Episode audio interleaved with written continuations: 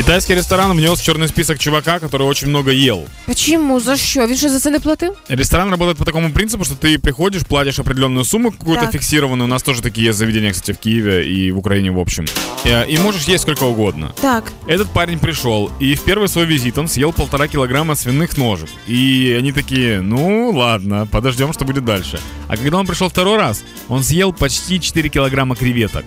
Так.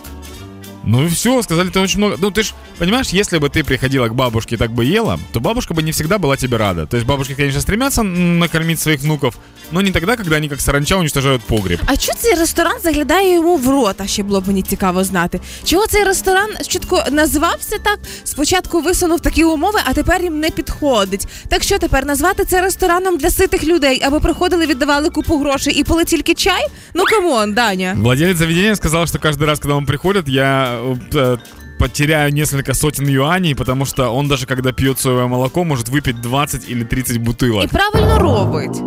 Хай розраховують на таких людей, теж мені придумали. Ну вот э, как раз э, вот так как этот мужик размышляешь ты. Он сказал типа, я много, я много ем, разве это моя вина? Сказал чувак. этот. Це його суперсила, я взагалі вважаю. Взагалі перестаньте людей булити за те, скільки і що вони їдять. Це не ваше діло, це не ваші ротики. На самом деле он, он еще запретил э, заходить всем видеоблогерам в ресторан. Да ладно. Потому что у видеоблогеров очень распространенная тема, когда ты просто сидишь и ешь перед камерой.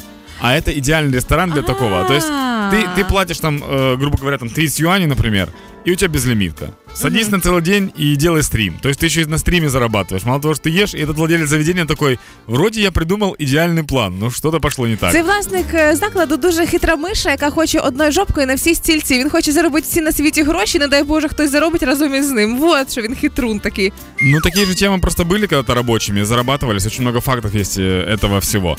И еще больше фактов есть у нашего продюсера, у Зины. Зина каждое утро готовит половину факта, рассказывает нам его для того, чтобы мы добили вторую его половину. наполовину.